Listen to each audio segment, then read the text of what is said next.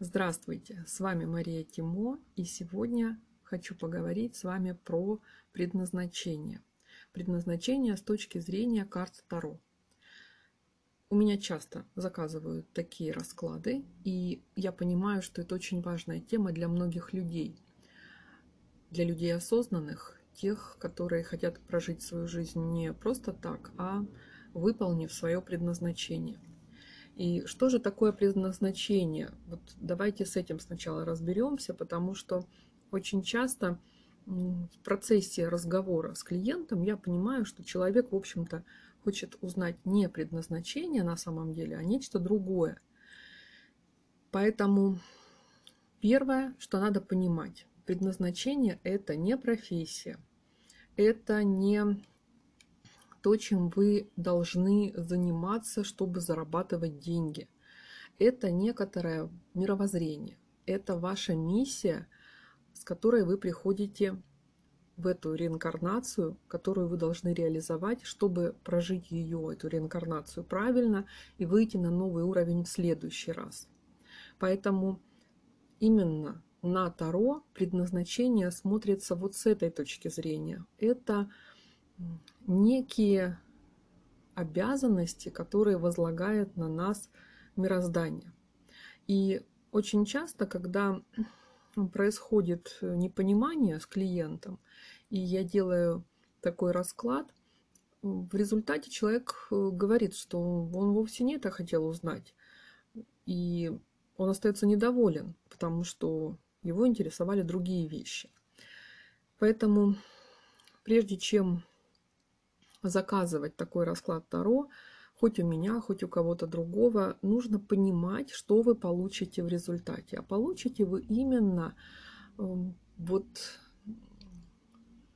такие вещи, которые дадут вам самореализоваться.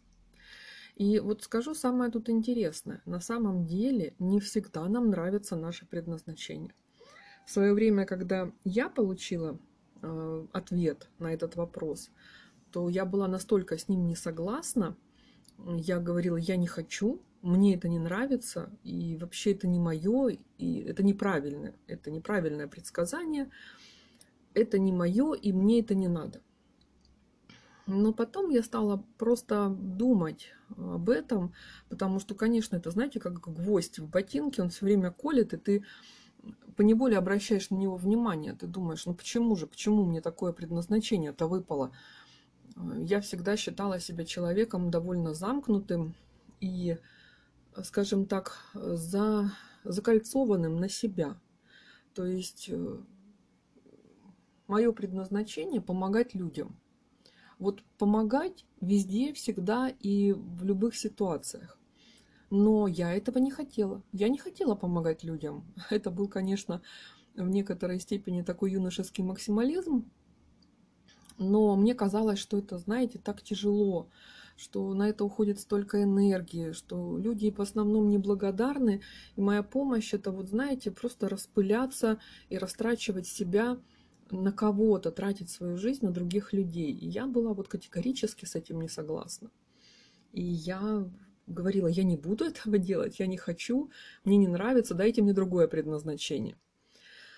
Но я об этом думала, я обдумывала все и со всех сторон, и все время возвращалась в мыслях э, к этому вопросу. Потом я поделилась своими мыслями с близким мне человеком, и он сказал, подожди, остановись, посмотри на свою жизнь, но ты ведь так и живешь, ты ведь так и живешь всю жизнь. Сколько я тебя знаю, ты всегда всем помогаешь. И делаешь это сама по своей инициативе. Ну, то есть не то, что меня просят прямо об этом, а я просто делаю это автоматически. Просто потому, что это естественно для меня. И он стал приводить мне примеры из моей же личной жизни, а потом стал обращать мое внимание на те действия и поступки, которые я совершаю, и говорил, разве это не помощь? Разве сейчас ты не помогаешь людям? И я поняла, что да, я это действительно делала. И потом я стала сама обращать на это внимание. И в какой-то момент это было очень забавно, потому что я помню ситуацию, мы приехали э, поехали в турпоездку с семьей, приехали в Европу. Я не разговариваю на иностранных языках. Я в некоторой степени знаю английский, но не настолько, чтобы на нем свободно общаться. И поэтому у нас э, разговорчивый самый другой член семьи, а я вот именно такой человек, которому все нужно перевести, помочь. И это была даже не англоязычная страна, то есть еще усугублялось все этим. И вот мы, прилетев самолетом, который приземлился очень и очень рано, естественно, в отель нас не заселили, мы оставили сумки и отправились смотреть город. Уже было светло, и нас, конечно, тянуло уже на приключения. Мы хотели быстренько пойти и хоть что-нибудь посмотреть. И мы пошли. Мы пошли, а, мы предварительно прикинули маршрут и шли, в общем-то, довольно уверенным шагом. А, и, в общем, мы не боимся приключений в путешествиях, поэтому мы даже думали, если куда-то завернем не туда, ничего страшного. И вот мы идем, и в какой-то момент выходим на какую-то такую площадь, на которой явно э, раскидывается базарчик потому что там стоят какие-то такие места, понятно, что здесь будут столы или какие-то тележки установлены. Но так как это очень раннее утро, то там никого нет, ничего не стоит, тоже какие-то одинокие прохожие и мы. И это было так красиво, что мы разбрелись, и все стали фотографировать, а я просто стояла и любовалась архитектурой, этой площадью, клумбами и вообще наслаждалась ситуацией.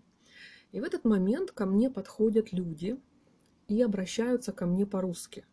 То есть, напомню, мы в Европе, на мне не написано, что я русская, я молча стою, не разговариваю. И они подходят ко мне и спрашивают дорогу. И так как я, в принципе, понимала, где мы находимся, а шли они в то же место, куда шли мы, то есть я дорогу знала, я начинаю им оживленно рассказывать, как туда пройти. Я показываю руками, что вот туда, в тот проход, там вот улица, там повернете, и там должно быть видно, вы уже сориентируетесь по месту. И когда они поблагодарили и ушли, я вдруг поймала себя как раз на этой мысли, что вот это я сейчас и делала. Да, я просто помогла людям найти дорогу. Это такая маленькая помощь, но тем не менее. И моя семья, она всегда смеется в этих случаях, потому что почему подошли именно ко мне. Ведь на, на площади на этой было достаточно людей, чтобы можно было обратиться к ним, но подошли именно ко мне, потому что я транслирую вот, это, вот эту готовность помогать. И потом я много раз замечала, я могу идти по улице в наушниках или стоять на остановке в наушниках, и подойдут именно ко мне что-то спросить. И я вынимаю наушники и спрашиваю, чем я могу помочь. Я в магазинах э, подаю какие-то благодаря моему высокому росту я подаю какие-то продукты с верхних полок. Я могу просто, пока рассматриваю витрину, стоять и поправлять эту витрину, потому что ее нарушили, там что-то завалилось, что-то упало. Я просто стою, все расставляю. Э, мой сын иногда смеется и говорит, мистер Монк в действии. Но тут скорее не желание упорядочить все, чтобы было красиво, а где-то на подкорке у меня есть такое понимание, что это чья-то работа, что люди, которые занимаются расстановкой витрин в магазине, придут и будут это делать через некоторое время, но я же все равно здесь уже стою, и я могу это сделать совершенно не напрягаясь. И вот когда я все это осознала, благодаря вот этому моему близкому знакомому, то я как-то приняла свое предназначение. Я приняла, я успокоилась, и я перестала относиться к этому вопросу как к какому-то энергозатратному процессу. Но вернусь к основной теме. Вот здесь смысл того, что это не то дело, через что я зарабатываю деньги. Ну, в какой-то степени да, но напрямую нет. То есть мне же никто не платит за то, что я подсказала дорогу, за то, что я достала там какой-то продукт с верхней полки. Да? За это же мне не платят напрямую. Мне просто говорят спасибо и все, и на этом мы расстаемся. А, поэтому, когда мы смотрим предназначение на картах Таро, то вы, скорее всего, получите какой-то такой довольно расплывчатый ответ с точки зрения реальной жизни и практического применения. Я помню, что у меня у одного клиента на вопрос конкретно предназначения, потому что он очень большой, но там есть прямо одна карта, которая четко формулирует ответ. Там выпала башня. И вот казалось бы, как башня может быть предназначением? Да? Но зная, зная глубинный смысл этой карты, зная ее полное значение, то есть не поверхностное, которое знают все, и оно, в общем-то, мелькает в интернетах и в таких э, разговорах, скажем честно, дилетантских, когда башню приравнивают только к разрушению. И вот здесь, конечно, встанет вопрос, а как может быть предназначение через разрушение. Но на самом деле нет. Башня имеет много слоев, и у нее есть более глубокий смысл. И вот он-то и будет этим предназначением. Э, вот, кстати, помните эту песню революционную «Весь мир до основания мы разрушим, а затем мы наш, мы новый мир построим». Вот это башня, и вот это предназначение человека. То есть его основная миссия в том, чтобы подготовить площадку для каких-то новых свершений. И эта подготовка будет через разрушение, да. Тут, э, к сожалению, не обойти э, эту карту. Но не само разрушение является предназначением. Хотя, с другой стороны, э, это может быть и разрушение, но разрушение того, что мешает жить, того, что нарушает естественный ход событий. Да, это тоже будет хороший выход для предназначения. Поэтому, если вы хотите узнать вот именно такое большое свое глобальное предназначение, то можно обращаться к картам Таро. Если вы хотите узнать какие-то более бытовые земные вопросы, например, чем мне лучше заниматься, чтобы зарабатывать деньги, то лучше обратиться к другим техникам. Но тут же, кстати, вот это э, предназначение, которого такого высокого полета, его можно применять и в реальной жизни. Просто тут нужно понимать, что вы можете делать. Вот моя миссия – это помогать людям. И здесь я могу выступать именно как посредник. Да? Вот, кстати, э, мне очень часто предлагали работу риэлтором. Да, я была удивлена, но у меня знакомые работают в этой сфере. И они мне всегда говорили, у тебя очень хорошо будет получаться, потому что ты умеешь слышать людей, ты умеешь понять, что им надо, и предложить то, что им надо, и обрисовать положительные моменты. То есть, смотрите, по идее, риэлтор – это человек, который помогает вам выбрать квартиру. Ну, скажем так, честно, хороший риэлтор, да, который не просто вас привел в квартиру, а сам стал возле двери и ждет, пока вы там все посмотрите, и можно идти дальше. А именно такой риэлтор, профессионал, который описывает вам плюсы этой квартиры, рассказывает, что это за район. И зная ваш заказ, зная то, что вы ищете, может помочь вам найти действительно хороший вариант, хорошую квартиру. То есть это и есть, в принципе, та самая помощь, которая прописана лично у меня. И я могу пойти работать риэлтором и зарабатывать э, с помощью своего предназначения деньги. То есть я как бы одним выстрелом убиваю двух зайцев. И предназначение свое реализую, и обеспечиваю себе нормальный уровень жизни через зарабатывание денег с его помощью. Но можно, в принципе, и разделить эти две вещи. Предназначение оставить для действительно такой духовной самореализации, а работу работать э, на какой-то другой, на каком-то другом направлении, не привлекая туда предназначения. Так тоже можно, и ничего в этом страшного нет. И вот эта зацикленность многих людей на том, что вот надо найти свое предназначение и работать э, таким образом, да, она ну, не совсем, э, скажем так, необходимо. Да? То есть не обязательно, не обязательно выяснять свое предназначение, чтобы быть на работе успешным, счастливым. И бывали у меня тоже такие случаи, когда я делала расклад, и человек говорил, боже мой, ну я вот занимаюсь вещами, которые вообще не вписываются сюда.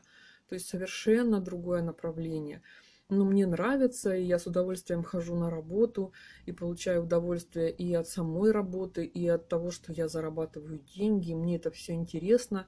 И как же все это совместить с предназначением? Да и, и так и совместить, в общем-то. Почему нет?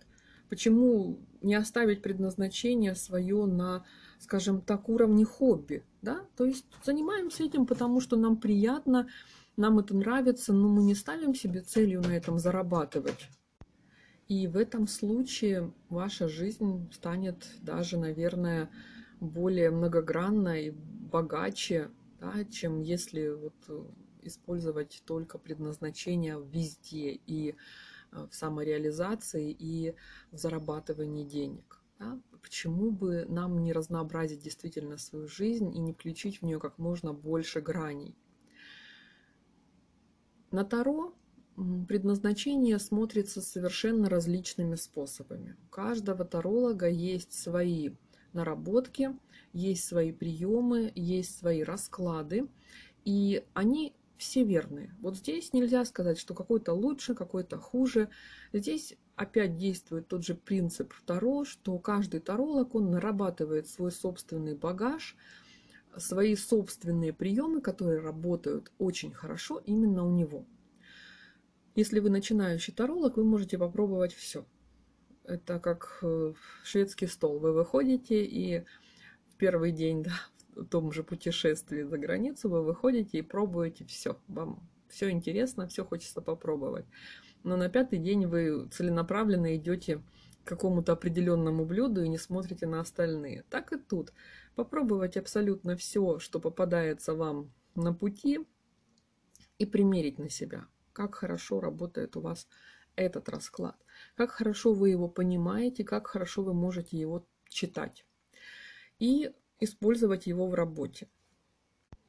Так и я пришла к каким-то определенным своим наработкам, использую их, и у меня состоит из двух частей. Я смотрю по дате рождения, потому что все-таки просто расклад на картах Таро мне кажется не совсем корректным, потому что он не имеет привязки к дате рождения человека, Э, ну, кроме как того, что я подключаюсь к тонкому миру. Но мне хотелось все-таки более высокой точности, поэтому я совместила расклад на картах Таро с э, расчетами.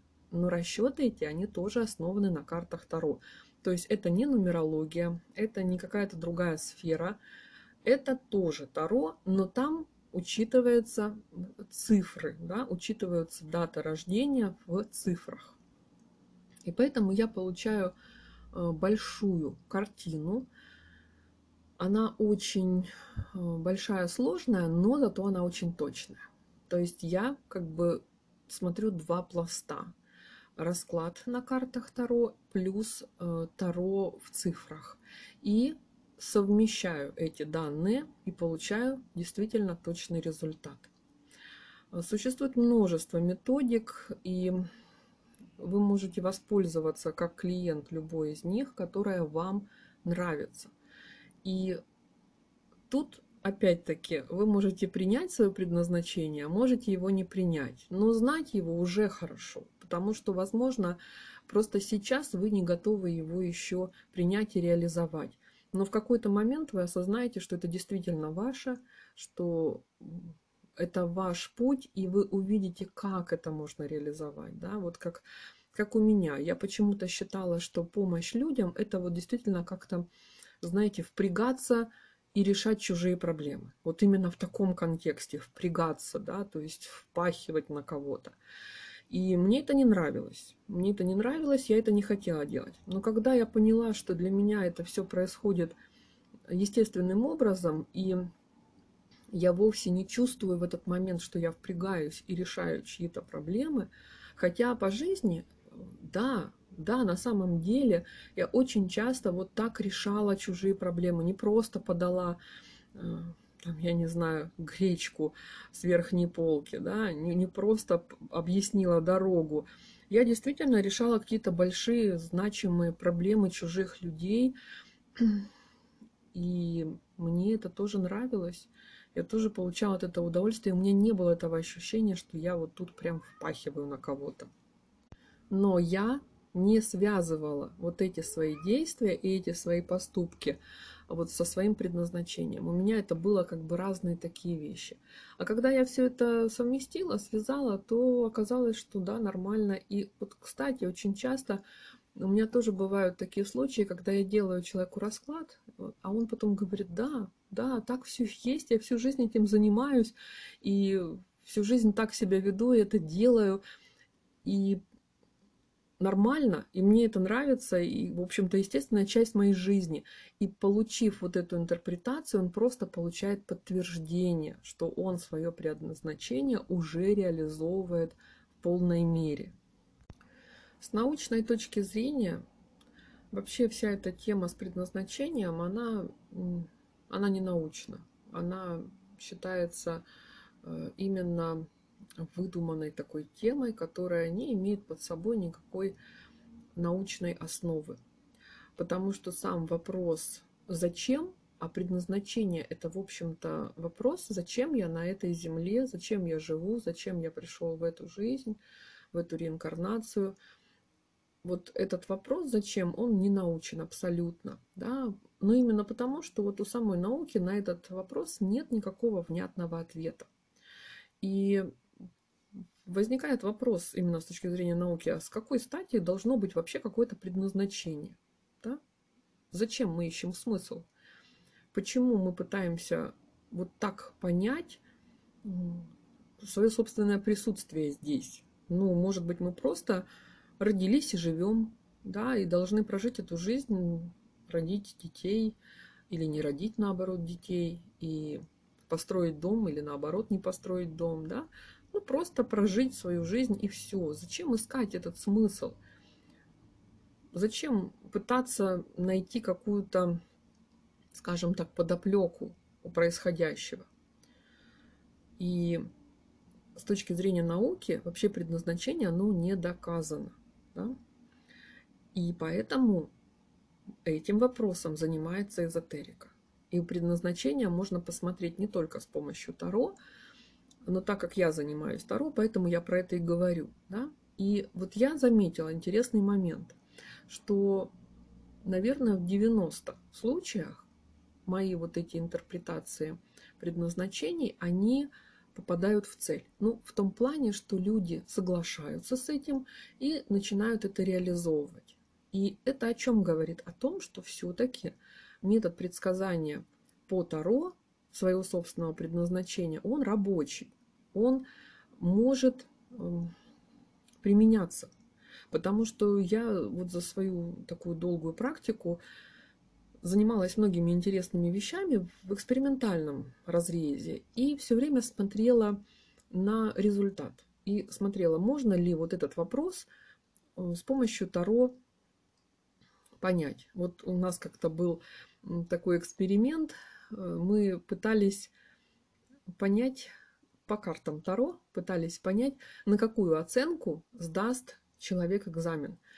Э, либо же мы там смотрели, какой номер билета вытащит. То есть, смотрите, вообще в картах Таро конкретных цифр как таковых нет.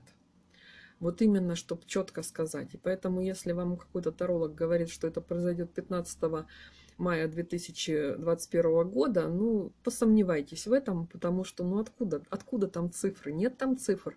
Там есть периоды, там есть какие-то указания на сопутствующие факторы, что это будет тепло, холодно, весна, зима, э, темно, светло, но вот такого четкого цифрового показателя там нет. И мы, в общем-то, это подтвердили я со своими учениками и коллегами, мы затеяли такую э, игру, эксперимент, когда мы пытались понять, можно ли все-таки цифры каким-то образом извлечь. И мы делали расклады, мы не по одной карте смотрели, мы придумывали какие-то разные расклады такие комплексные, учитывали и карты, номинал, и масти, ну, в общем, все.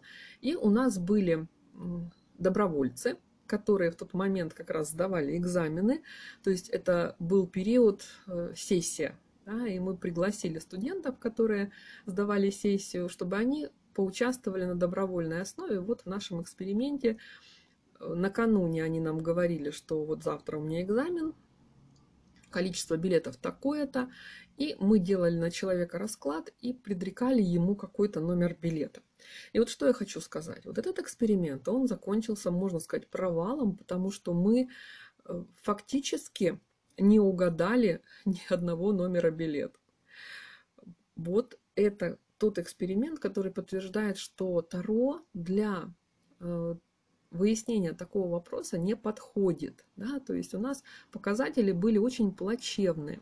Но так как наши добровольцы, они понимали, что это эксперименты, мы, в общем-то, сразу им говорили, что нам и нужна от вас обратная связь.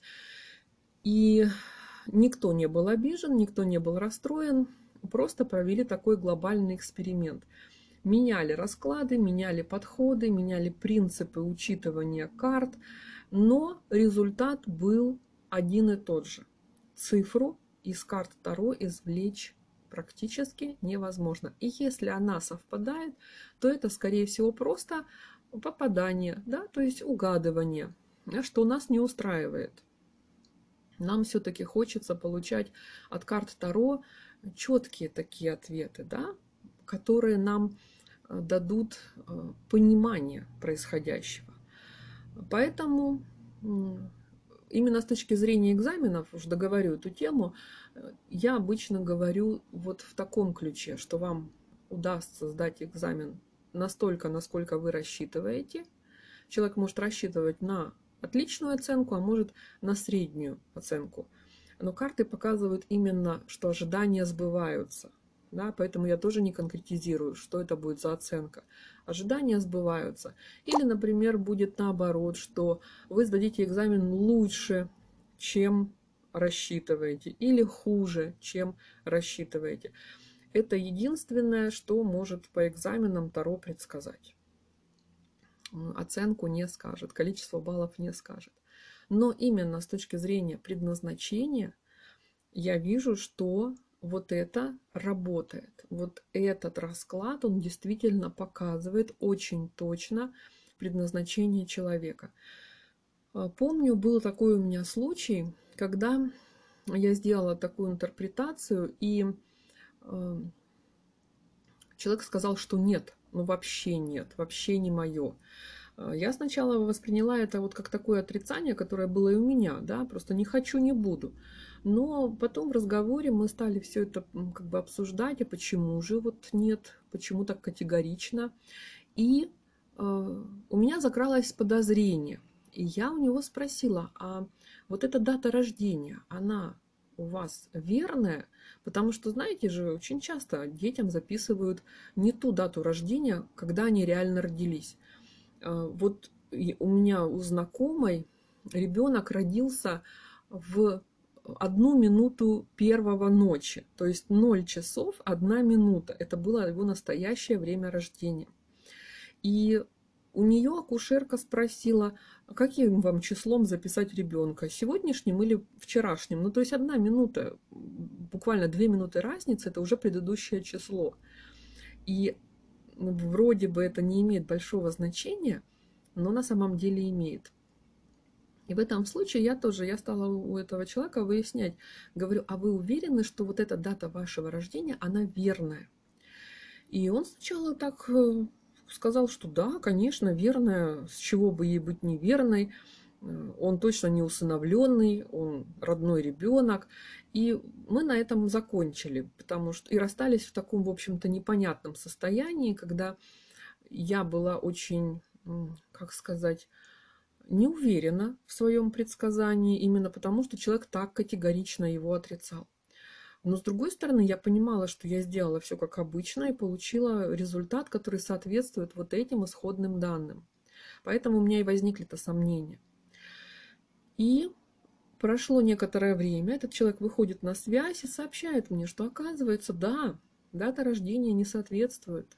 Оказывается, он когда родился, то он очень сильно болел, а у него мама была такая с какими-то определенными своими понятиями, и она там сходила к какой-то бабушке, бабушка ей сказала, не записывай его этим днем, ну, датой рождения, чтобы вот он э, не болел. И вот как они это сделали, непонятно, но ребенка записали гораздо более поздним числом. То есть он там был на пару недель старше на самом деле, чем э, в документах.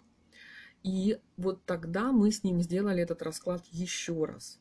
Еще раз по новой дате рождения. И там разница была очень значительная, потому что эти две недели разорвали месяц. То есть у него дата рождения была, ну, предположим, в феврале, официальная в документах, а на самом деле он родился в январе. А это очень много меняет. Именно с точки зрения подхода числового Таро. И вот это второе предназначение, которое мы посчитали, он сказал, что да, это мое. Это я прям чувствую, что оно. И он даже сказал, что когда он шел ко мне вот на эту консультацию, у него было такое ощущение, что это не имеет большого смысла, потому что он, в общем-то, уже знает свое предназначение и успешно его в жизнь притворяет. Но опять сыграл такой фактор, что нам всегда хочется, чтобы нам кто-то подтвердил, что мы правы. И вот именно за этим подтверждением он и пришел. И когда он получил этот первый результат, который кардинально был не похож на то, что он ожидал услышать, он потому и возмутился и сказал, что это все неправильно. Знаете, очень часто же люди просто получают какой-то не устраивающий их результат и уходят с ним. То есть не пытаются как-то дальше разбираться.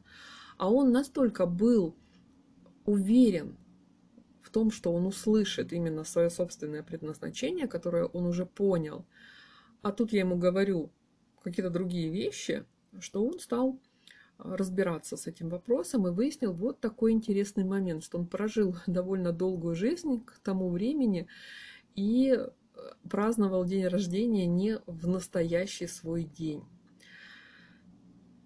Вот такие интересные истории тоже подтверждают то, что сам расклад, сам этот подход, он рабочий, и он действительно выдает правильное предназначение. И тут уже, конечно, остается открытым вопрос, насколько вам действительно это нужно. А, можно же прожить и без него, да, можно быть счастливым без каких-то таких высоких материй. Но если вы чувствуете, что у вас есть в этом потребность, если это ваша необходимость. У кого-то она появляется раньше, у кого-то позже. Есть люди, которые, знаете, совсем маленькие, э, которые начинают об этом задумываться еще в таком нежном возрасте. Дошкольники, школьники. И мы очень часто воспринимаем это неправильно, мы начинаем посмеиваться, да, вот ему там пять лет, а он говорит, зачем я вообще родился, зачем я живу на этой земле, кто я, что я здесь делаю. И нам это кажется очень весело, забавно, и, ну, как же, такой милый маленький ребенок, да, э, с пухлыми щечками какие-то такие вещи изрекает. А на самом деле вот нужно посерьезнее в этом месте быть и понять, что человек изначально пришел в эту жизнь не просто так. Да? То есть нас всех когда-то накрывает это желание узнать свое предназначение, но те люди, которые задумываются об этом вот в таком раннем возрасте, они действительно пришли сюда не просто так. Они действительно пришли с какой-то большой миссией, потому что они уже тогда это понимают, что они здесь не для того, чтобы просто прожить жизнь, родить детей, построить дом, вырастить сад. И можно уже этого человека, э, маленького человека, воспринимать серьезно и направлять его в нужную сторону, поддержать, во-первых, в нем, конечно, вот это желание понять, зачем я здесь, но поддержать в позитивном ключе. Тоже была такая у меня история. У знакомых э, ребенок вот так вопрошал, и они очень веселились по этому поводу и рассказали мне про это они были младше меня, и у меня уже был некоторый опыт как раз работы с предназначением на картах Таро. И я предложила этому ребенку, которому было на тот момент, по-моему, 6 лет, я ему предложила не расклад на картах Таро, конечно, сделать, а посчитать. Я ему говорю, вот мы знаем твой день рождения, хочешь, мы посчитаем, а зачем ты здесь, зачем ты сюда пришел? И он согласился. Ему просто, я сделала ему половину как бы расклада, то есть по цифрам. И мы посчитали, выяснили это предназначение, я ему его озвучила, и он остался очень доволен. Он остался очень доволен, потому что он мне сказал, да, именно это я и хочу делать. То есть, ну вот шестилетний ребенок, он простой и прямой, да, что услышал, так и ответил. И я ему сказала, что я очень за него рада, что он теперь знает, что он должен делать в этой жизни, понимает, что это действительно его. Мы не говорили таких высоких слов, как предназначение. Мы просто поняли, и он был этим очень доволен, что он делает в этой жизни. Поэтому тема предназначения очень интересная, открывающая глаза – и показывающая нам, возможно, какие-то другие пути, которые мы раньше не видели, либо же просто подтверждающая, что мы уже свой путь этот нашли и идем по нему, и от этого тоже становится и теплее, и приятнее, потому что подтверждение, оно всегда поддерживает. Когда мы знаем, что мы правильно выбрали свой путь, и реализуем то, что нам предназначено, нам всегда от этого хорошо и уютно. Поэтому я желаю всем вам понять свое предназначение, принять его, реализовывать его и получать от этого удовольствие. На этом я с вами прощаюсь. Надеюсь, что тема была интересная. Пишите мне свои замечания, комментарии в соцсетях или Насколько я понимаю, здесь есть кнопочка «Оставить голосовое сообщение». Я с удовольствием почитаю, послушаю все ваши замечания. Может быть, какие-то новые темы вы мне предложите для подкастов. И на этом я с вами прощаюсь. Желаю вам всем удачи, процветания, здоровья. Ваша Мария Тимо.